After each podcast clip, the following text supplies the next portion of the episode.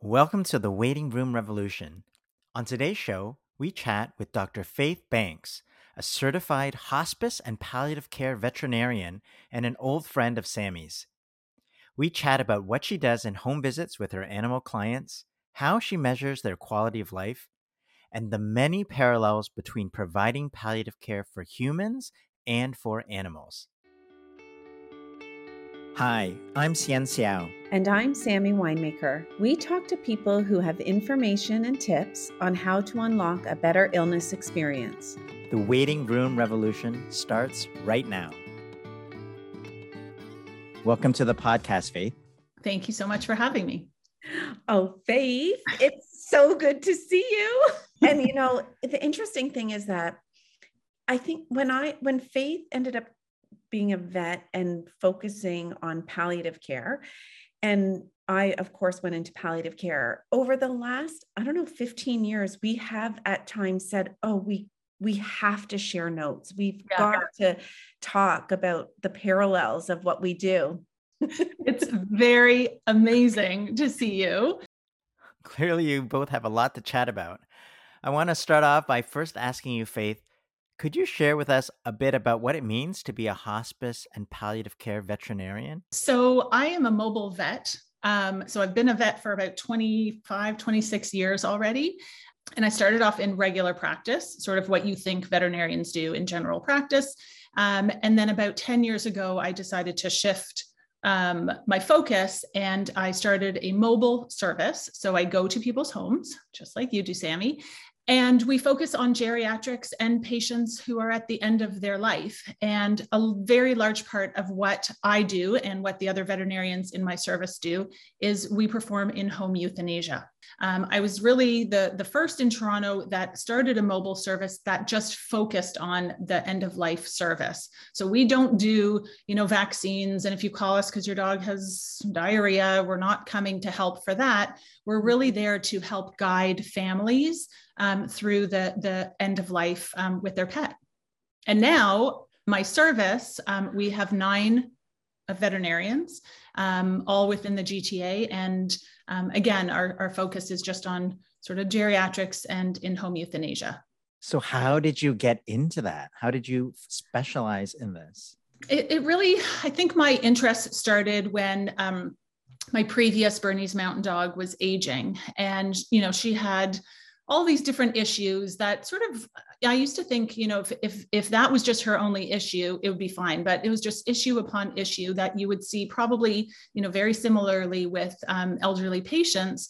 Um, she had a lot of issues. She was anxious. She was well defecating in the house. Um, she was having mobility issues. Um, she was not sleeping at night. Like all these things were sort of happening to her, and I I remember thinking like I don't really see a lot of dogs like this coming into the practice, but I know she's not the only one. There have to be others out there. Um, and I just became more and more interested in geriatric care and pain management. And so the more I learned, the more I realized that this was an area where you know, I felt that the, the pets were being underserved because people were very nervous or hesitant about taking their pets, or it was too difficult to bring your 100 pound Labrador retriever into the vet clinic. Um, and so they were sort of suffering at home. And so I decided I wanted to provide this kind of service. Um, and, you know, in veterinary medicine, um, euthanasia is a big part of the way we say goodbye to our pets. And so it sort of naturally fell in with what we did. And you know i was very comfortable having these conversations these really difficult conversations with families. And i the more i researched and the more i learned and the more i just became so fascinated and interested in it i decided i'm going to do this. So that's how it started. It's incredible. Faith i have a million questions for you or just like 2 million things to compare and talk about. Yeah. Um so in the human world, it's not always obvious to people, regardless of what their illness is, when they have entered into the advanced stage of an mm-hmm. illness mm-hmm. or potentially in the last months of their life. In fact, it can often come as a surprise to them and feel more like a sudden death, right. a sudden decline when really what we are trying to help people understand is that if you step back and look from 10,000 feet above, that you can often see things coming. Mm-hmm. How similar is that to a pet entering into the final chapters of life? Do pets also have a palpable decline that people just don't necessarily pick up on, but that you know is quite normal? Absolutely. Love is blind. And I think, you know, often we have these denial goggles on when we are sort of facing the end or nearing the end with our pets. Um, and often people will say, you know, I, I was looking at some photos or some videos of, you know, their dog just a couple of weeks ago. And they're like, wow, like he was plump, he was running in the park. And now, like, I see such a change. Um, but when you live with them, which is perhaps different with, you know, families who have elderly parents, for example, that they don't live with. When you live with the pet, you don't necessarily see the gradual decline. And so I often say that when, you know, friends or family come to your house, which is not happening as often because of COVID, um, when they come on these specific time periods, you see them at these different points in time, and you probably see a bigger difference. But when you live with the pet day in and day out, you know, the steady decline is not as visible. But yes, I think if you zoom, um, you would see that um, there is that decline. And so, um, yeah, I think it's very similar. Yeah. Um, in the human world, clinicians are very uncomfortable sharing that with people who are facing a progressive illness mm-hmm. or just natural decline from being frail and elderly. They worry that if they give people a heads up that you will begin to have this normal decline, uh, because of course, dying right. is a part of living, that they will cause helplessness, hopelessness, et cetera, et cetera. I do wonder sometimes if in the pet world, even though we all know when we when we buy a, a pet, a dog or whatever kind of yeah. pet, we know that life is much shorter than human life. Um, and maybe it's not as relevant actually in the um, veterinary world, but we're, we're pretty awful at acknowledging that dying is a part of living when you're a human being. And mm-hmm. I'm wondering, is that is there the same denial in the pet world? I'm nodding my head like crazy because the answer is absolutely yes. Um, you know, I I recently was at um, the home of a, a dog, and we were I was there for euthanasia, and the dog was set over 17 years old, mm-hmm. and the woman, the owner, was saying to me, I, I can't believe it. Like I just I can't believe this is happening.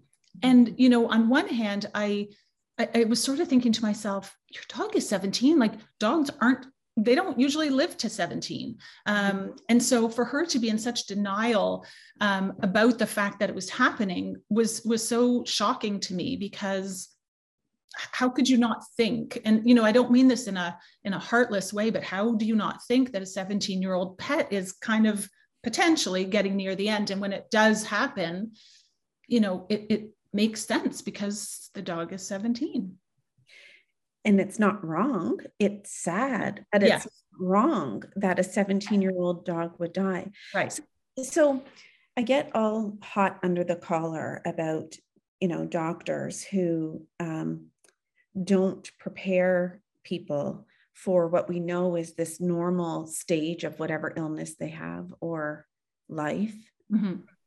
Do you feel that the grieving of the families that lose a pet would be softer or they would be able to begin grieving in those final weeks or months before they feel it's a sudden death if their veterinarians helped normalize at various intervals along their interaction with the family in whatever way you would see appropriate that there will come a time when your pet enters into an advanced stage of life and mm-hmm.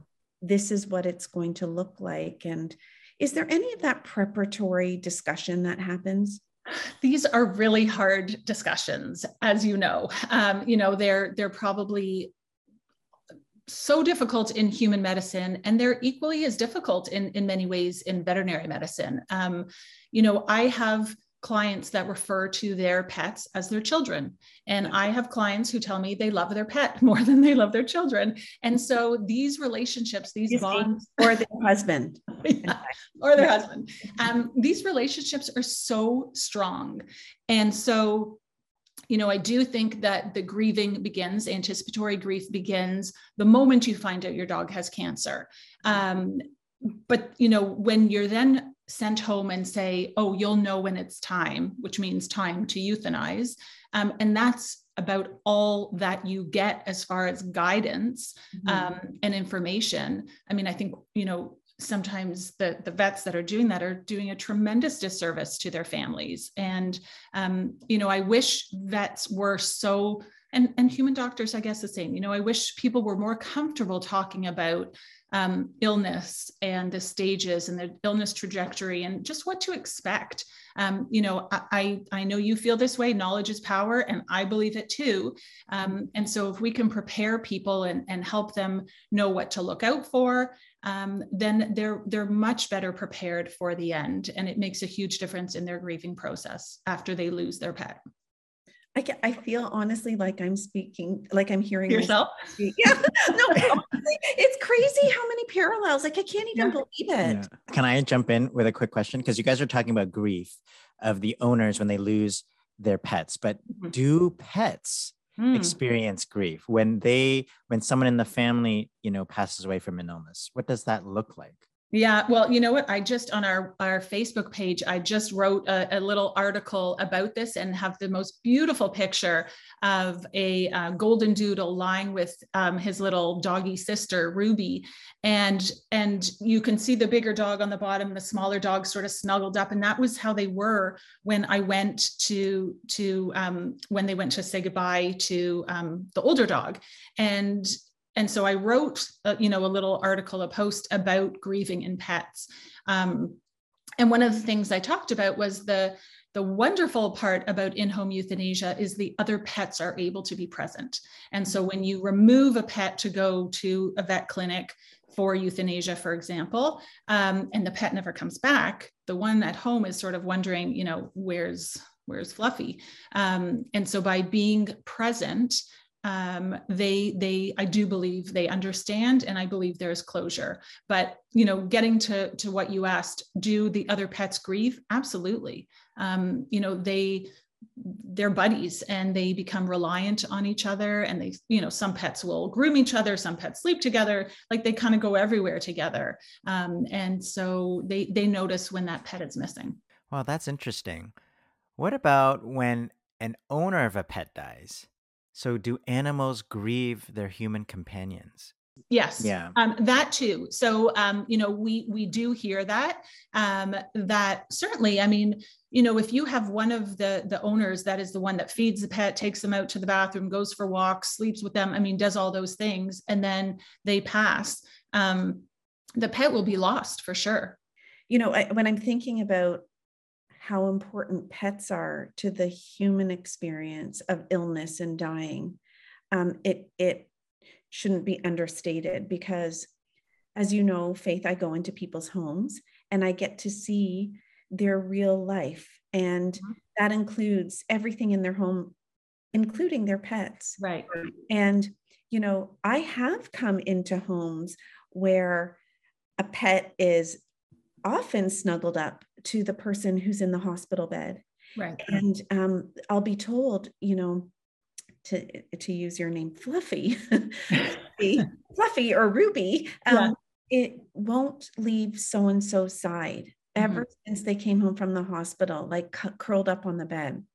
And you have to make nice with Fluffy as the dog because Fluffy's going to eat you if right. you try to go near their master. Mm-hmm. Um, and so I find pets can be very territorial around a, an ill person, very glued to an ill person. And I've had many people say to me, you know, it's interesting. Uh, Ruby is now taken over the chair where their person used to sit and is now gone and passed away. So there's so many, there's so much of a connection between pets and their instincts and what we assume they don't pick up on, but they must. Yeah. I, I, I think they they know and understand probably a lot more than we think.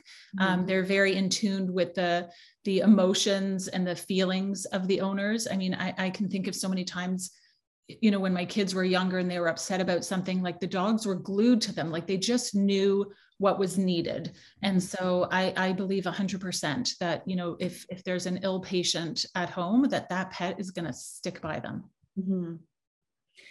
so you know, it's interesting because when you started your practice, which was before I did, um, and before euthanasia, which we call medical assistance in mm-hmm. dying in the human world, um, was legalized. So, you know, I used to, for the first, I don't know, decade of my practice, uh, when medical assistance in dying was not legalized, I was asked for it every week of my practice. Mm-hmm. And and often the reference was or the the comparison people would say is you wouldn't do this to your dog. You would we treat pets better yeah. than we do humans. I've heard that so many times. You know, it's a very common phrase and it goes to the heart of walking two roads, one of our keys. Trying to imagine what a euthanized death versus a natural death is for your pet.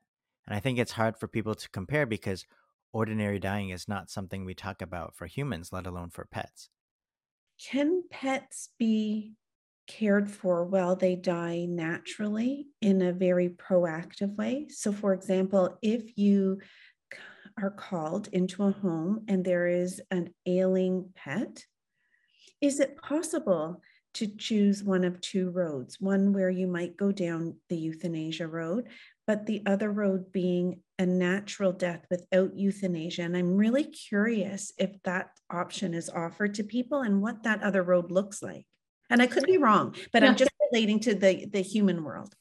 So um, it is an option. Um, and, you know, I have to say that um, this summer in July, um, my 14 year old Chihuahua passed um, pretty suddenly. Um, you know, at 11 o'clock at night, I let her out to go to the bathroom. She ran up the stairs, ran into my son's room. All was well. Um, she did have heart issues, totally managed. Um, and, you know, if you asked me what her quality of life was at 11 o'clock at night, it would have been a, you know, 95%. She was great. Um, a couple hours later in the middle of the night she went into respiratory distress and she labored for an hour and then she passed i was at my cottage i didn't have my medical bag it was a mm-hmm. natural death um, so I got to see firsthand, you know, and I've seen it before, um, but it, it, was, you know, very much up and close and personal um, watching it. And, you know, I've said to my team, I wish I had my medical bag. Mm. because watching what happened to her was was very upsetting for me and it was distressing for her. Um, you know I, I guess you know maybe part of the difference is that i couldn't explain what was happening to her. Now if she was a person i don't know how aware and how you know how much she would have understood what was happening.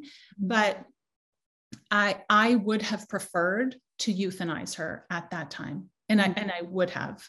Um, so back to your question if if not you know if if euthanasia wasn't the, one of the tools in our toolkit um, or even if it is one of the tools you know how do people feel about natural death in their pets and how do we feel about natural death? And so it's a long answer but you know on one hand i feel like natural and i'm putting it in quotation marks like natural death is not totally natural death for our pets because we've you know in these cats for example with kid chronic kidney disease mm-hmm. we've been giving them fluids.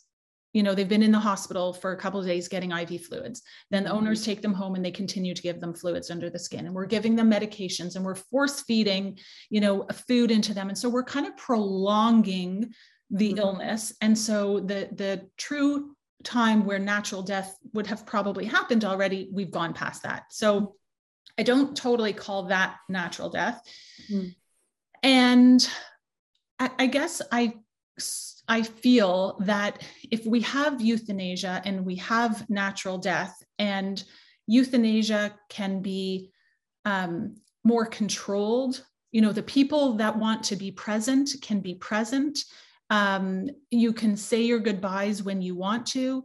Um, we can ensure a peaceful, stress free, calm passing for the pet in a timely manner um, versus sort of a more drawn out passing that that might not be painful for the the person or distressing for the person because again maybe they're not aware i don't know but it certainly is for the people watching and so you know i think about both those things i think about what it's like for the the pet and i think about what it's like for their owners that have to sit and watch what is happening um, so you know, natural death is an option. If people want that, it is an option and we talk to them about it, but I make sure that we discuss what the underlying disease is that is going to be the reason they're going to die and therefore what types of, you know, signs or symptoms they're going to see. Um, and I, uh, most people, like maybe not for some religious reasons occasionally, but I would say most people um, choose euthanasia. Okay, so if they choose a natural death, which I'm hearing you completely, and you anticipate how that's going to unfold based on the underlying illness, mm-hmm. Do you also offer palliation of symptoms? So, for example, as far as you can assess on a pet, like whether they have pain or breathlessness or mm-hmm. nausea or confusion and agitation, whatever it is, you can you would still palliate symptoms. Absolutely, and um, you know, we call it a comfort kit. Um, I don't, I think it might be the same in people, but, you know, we talk about, um, you know, certain drugs that we are dispensing um, knowing that death is happening. And so these are the drugs that you would use. Um, you know, we we want the the owners to call us first, let us know like they're pulling out these heavy duty drugs. Mm-hmm. Um, but um, yeah, we we would provide those drugs to them at that time. And then you also mentioned religion, and I wrote that down as one of my questions.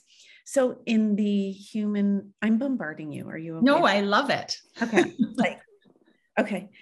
In the human experience, uh, we have many people who wouldn't consider medically assisted death because of religious reasons. And so I was wondering if that still held true for people who may be religious, but then are looking at a pet and euthanasia. My my issue with that is, you know, if if, for example, if I had a migraine and my husband doesn't like taking medications for some reason, why should I suffer with a migraine just because he doesn't like taking pills for some reason? And so, you know, for people who sort of don't like giving pills to their pets or don't like, you know, making these decisions, I, I, I, encourage them to understand that you know their pet shouldn't suffer just because of some of their beliefs but do you have some people who say, my religion and my values are the same as my pets? And so I do not believe in, um, in causing death. That's murder in my religion. Yes. And yes. so I cannot murder my pet. Do you have any of those? Yes, we have had people like that for sure. They okay. they do not believe in euthanasia, period. Yeah. And so, you know, I I don't think that my I, I don't want my I don't want my job to be convincing them no. to euthanize their pets. And so I feel my job in those situations is to really let them understand how their pet is feeling, what changes they're going to go through, and sure. what we need to do about it in order to to you know keep them feeling comfortable. Yeah. Yeah. So you make sure that they have true informed consent that if that's the way they want to go, you're not there to change their mind, but they need right. to be completely informed of the pros right. and cons. Yeah. Yeah. Okay. Wow.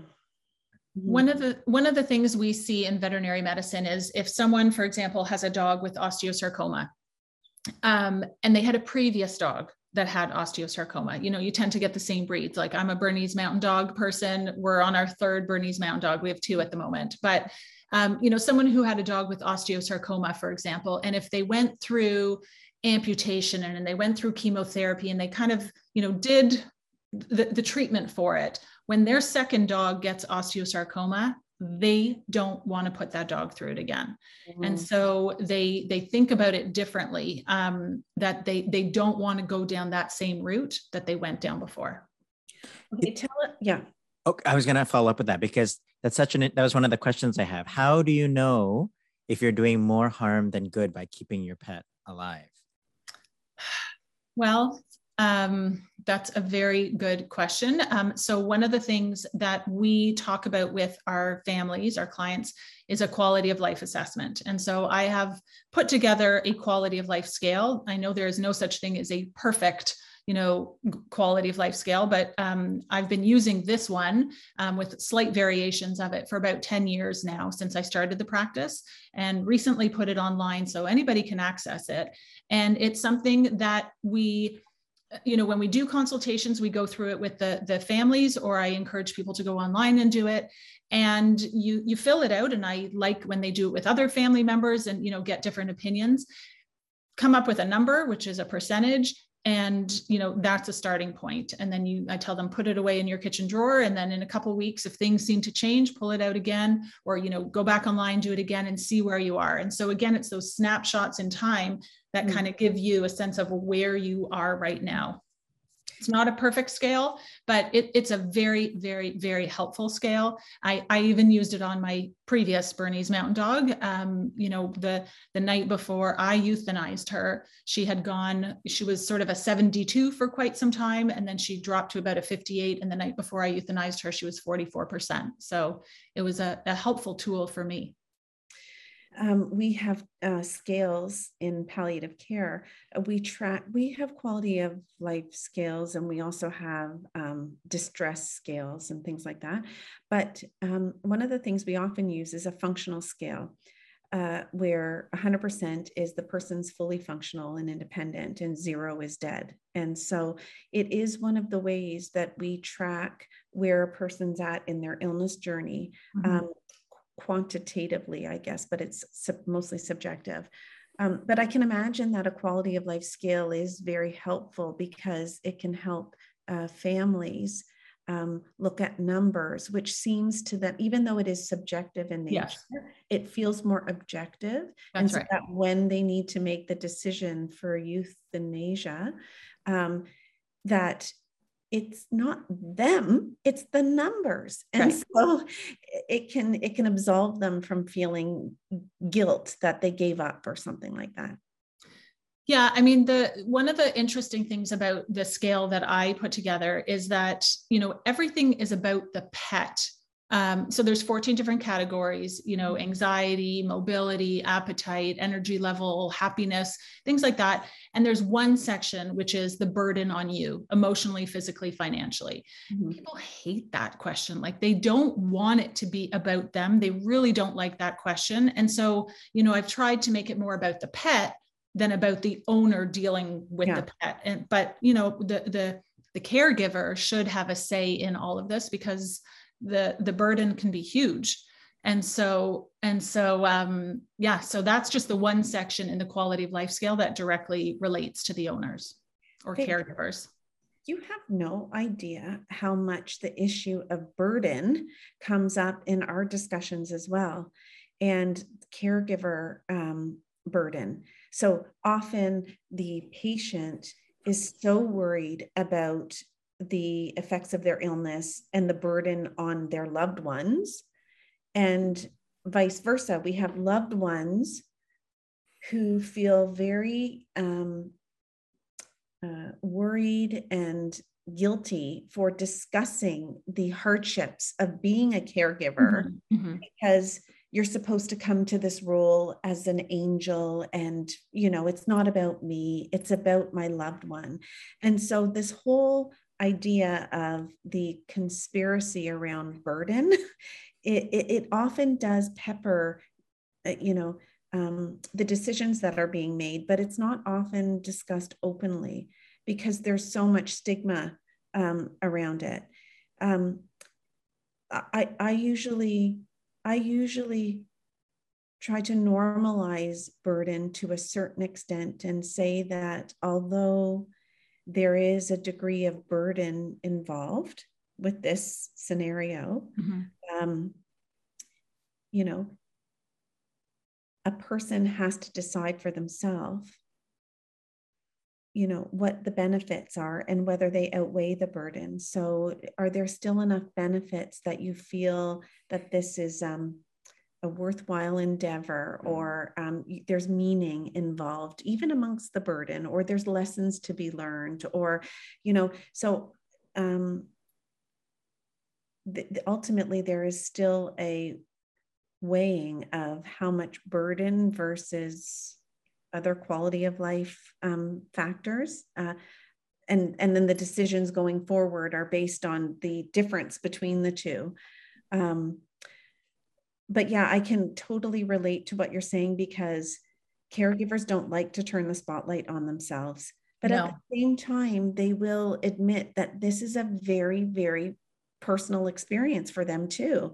but decisions need to be made based on the person right. not not on them right we we talk you know in, in my world we talk about the human animal bond and you know is that bond still there um, and i think that as long as that bond is still strong, then owners are willing to pick up their dog's poop and they're willing to clean pee off the carpet and they're willing to, you know, sleep on the couch on the main floor to let the dog out in the middle of the night or so the dog doesn't bark all night long and keep the rest of the family up you know as long as they feel they're sort of getting and this is again another of my questions like getting giving love and taking love like are you still getting that love from your pet?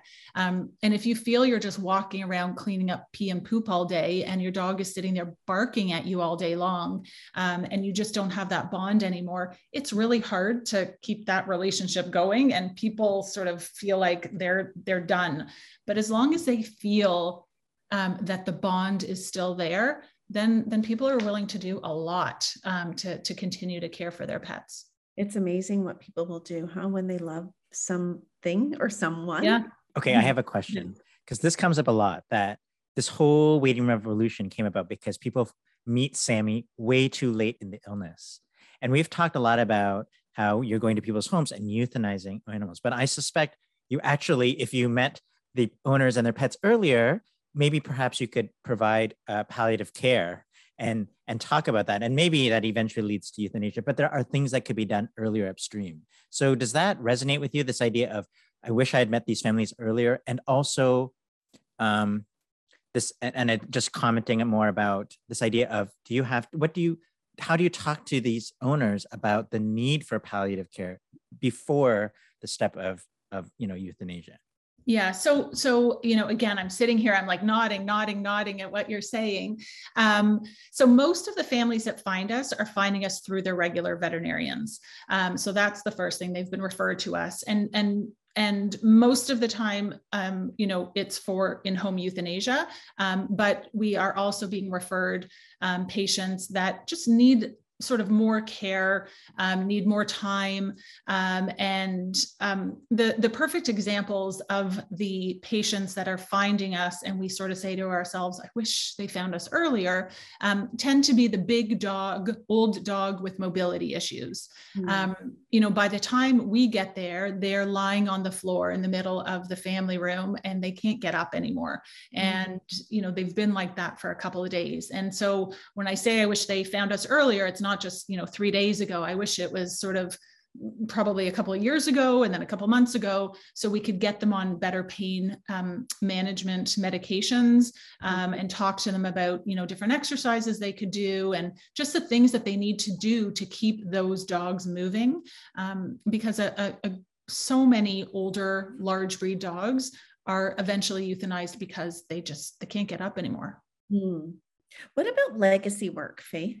So um, there's a lot of legacy projects and things that people get involved in when they know a loved one is, you know, doesn't have um, a lot of time left, but there's still time to do things like um, projects and letters and and um, albums and songwriting and i mean i've seen it all uh, taping messages for the people behind.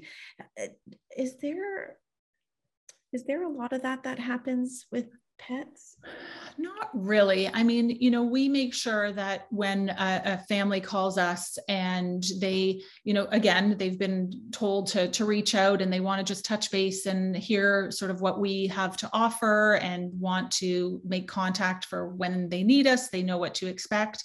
Um, and so we we try and tell people, you know, now's the time. Make sure you videotape or record your dog's bark or your dog snoring in the middle of the night. And um, you know, people will want to do some paw prints, which is something we do at the time of euthanasia as well. But you know, if if you want to get that tattoo, you get pictures or ink prints of the paws, things like that. So um, I would say that's what we see. I was also thinking that uh, if you look on Facebook, for example, you'll see that there are posts out there of people who have put together a bucket list for their pet. Oh. So, you know, they drive around and they go buy a fancy steak for their dog, or they take them to the beach and get them running in the water one last time. So, these bucket lists for pets are kind of a, I wouldn't say they're a big thing, but they, they tend to make their rounds on social media when they do happen. And they're, you know, they're really heartbreaking when you see and, and very sweet and very special. We did a whole episode about you know how to know when time is running out. So when it's not you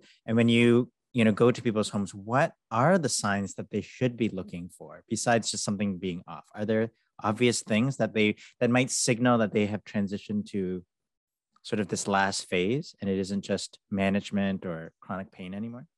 So i love when i go to someone's house and the dog barks or greets me at the door. Like right off the bat, if if that dog gets up out of their bed or off the couch or wherever they're sleeping and comes to see me and cares that a stranger has just entered their home check that's a good thing. Um, you know if they bark or they come and sniff me and check me out even if it's for like five seconds and then they go back to where they were to me it shows they're still interested in the world around them. They haven't kind of checked out. Um, when I go into a house and they're lying in the corner and it's like a golden retriever, a Labrador, you know, a dog that their job is to check me out. Like that is their job in life. And if they're not coming to see me, if that dog is lying in the corner and barely lifts its head, mm-hmm. I kind of feel like they've just given up. Like they don't care anymore. Mm-hmm. Um, and you know uh, the the quality of life i you know i go back to it a lot because i really think it's such a helpful thing not that.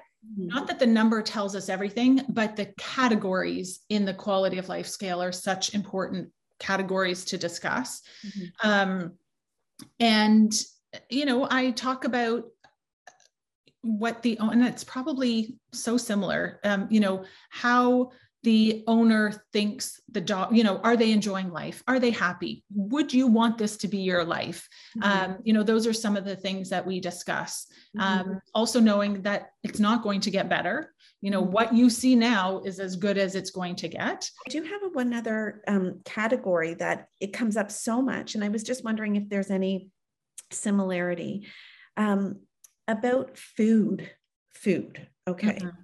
So, of, in the human world, of course, food is so important to people in every way.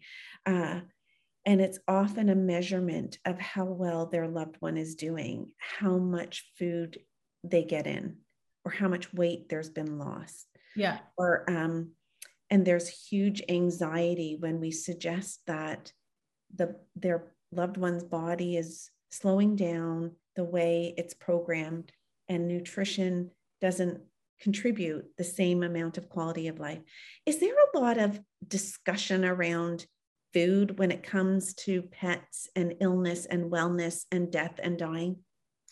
It, it's the same. I mean, people want to feed their pets and when you see your your cat lapping up you know this canned food it just makes you feel good because you know that they're really enjoying it um, and so when you start offering you know five different meals to your cat and they're turning their nose to everything, it really, you know, it, it upsets people. Um, and, you know, we used to think, okay, just shove the food in their mouth or, you know, suck it up into a syringe and squirt it in their mouth, but they don't want it. And so we really have to help people understand that if they don't want it and we can try you know sometimes we try appetite stimulants and i'm not saying the second your pet stops eating don't ever feed them again. Yeah. Um, you know, we will try appetite stimulants and we will suggest they warm it up or put it on their paw. And, you know, we have all these things that we can do to try to help entice them. Mm-hmm. But when they're sort of when they're getting towards the end of life and they don't want to eat, mm-hmm. then then we tell people not to force it. Mm-hmm. Um, the flip side of that is when I have a client who tells me that their pet is fine because they're they're eating still. And, you know, I say eating, drinking, pooping does not equal a good quality of life. Mm-hmm. And so, you know, I, I, will see pets that are skin and bones that mm-hmm. still eats, perhaps they're hyperthyroid. And so that just makes them like eat, eat, eat. Mm-hmm. Um, but they're they're suffering and mm-hmm. and they're fading um, but people are in you know a tremendous amount of denial because they think well she's still eating mm-hmm. but eating mm-hmm. isn't everything there's still so many parallels and yeah it's it's affirming actually to hear what it's like being a, a vet who provides palliative care and euthanasia in people's homes uh, how similar it is to the work uh, that that I do. It's crazy. Uh, you know, our our service. I, I know provides such a wonderful service to families who want to be able to say goodbye in the comfort and privacy of their home. And I would hear from people all the time saying, you know, as you said, I, I, wish we could have done this for my aunt. Or they will say, Will you come back in 20 years for me? Um, you know, people people see the gentleness of it and the um, the, the peacefulness of it and the beauty like the, the way that i think about euthanasia is is not just you know push a syringe and the pet dies. Like we, we strive to make it a really beautiful experience. And so um, you know when people see that for their pets they they want to believe that they can have that for themselves if that's what they choose. Because of course you can choreograph it right. uh, because it's all planned and expected. That's right. So you can make it a beautiful thing have you ever been asked by family members to euthanize them? Um, not at the moment. They again, they they want us to come back. They're not ready.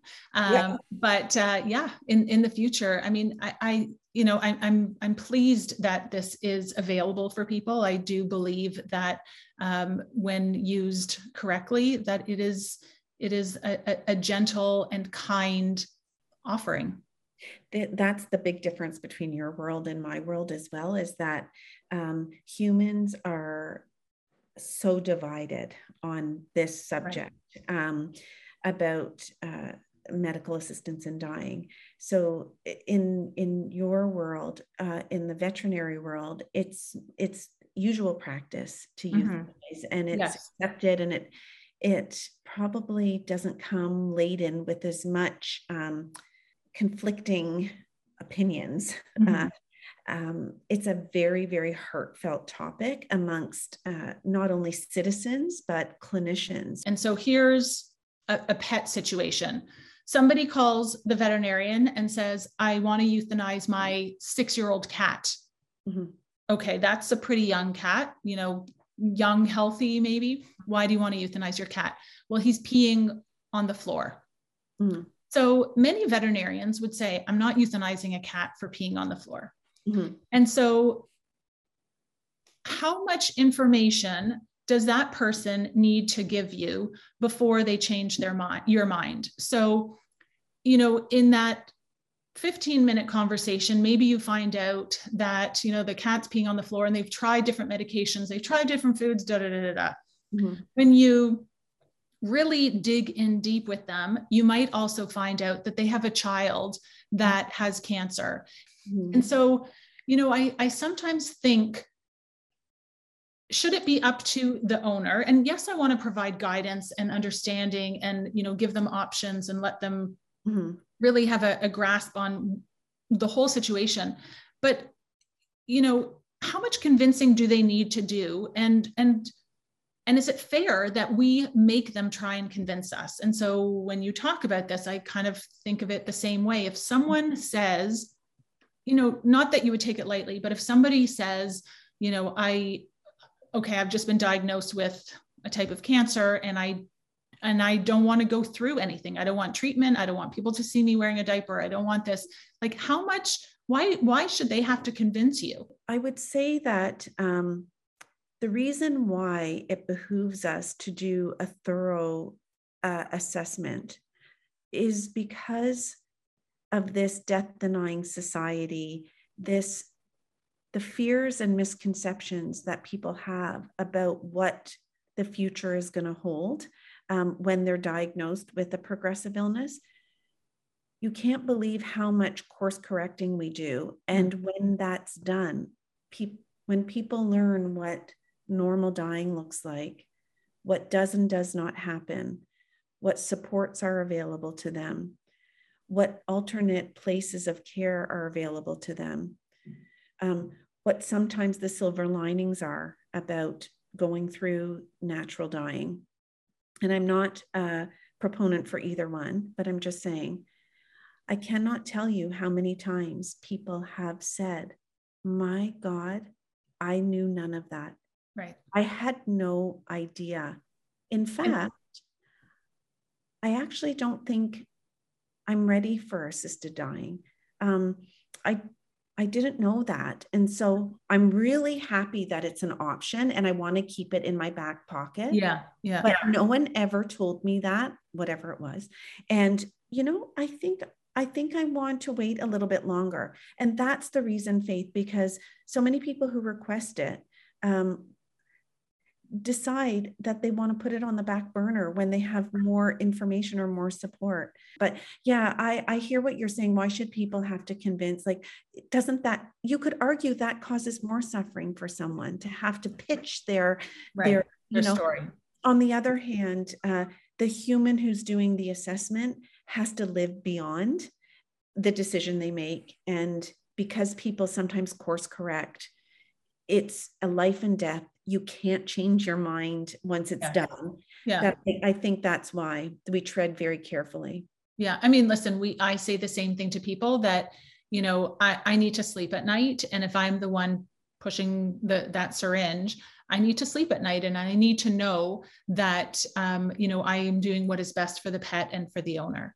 And so um, you know, we we still require those conversations and and having those deep discussions.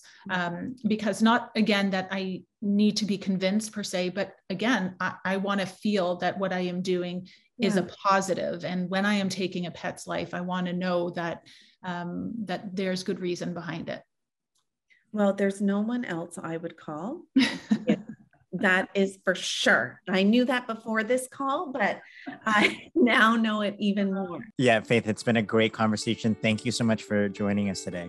you're very welcome thank you for having me Thanks for listening. Please visit our website, waitingroomrevolution.com, to listen to our first season about the seven keys and to learn more. Podcast is produced and edited by me and Kayla McMillan. Our theme music is Maypole by Ketsa. Please rate, review, and subscribe to our podcast and help us get the word out.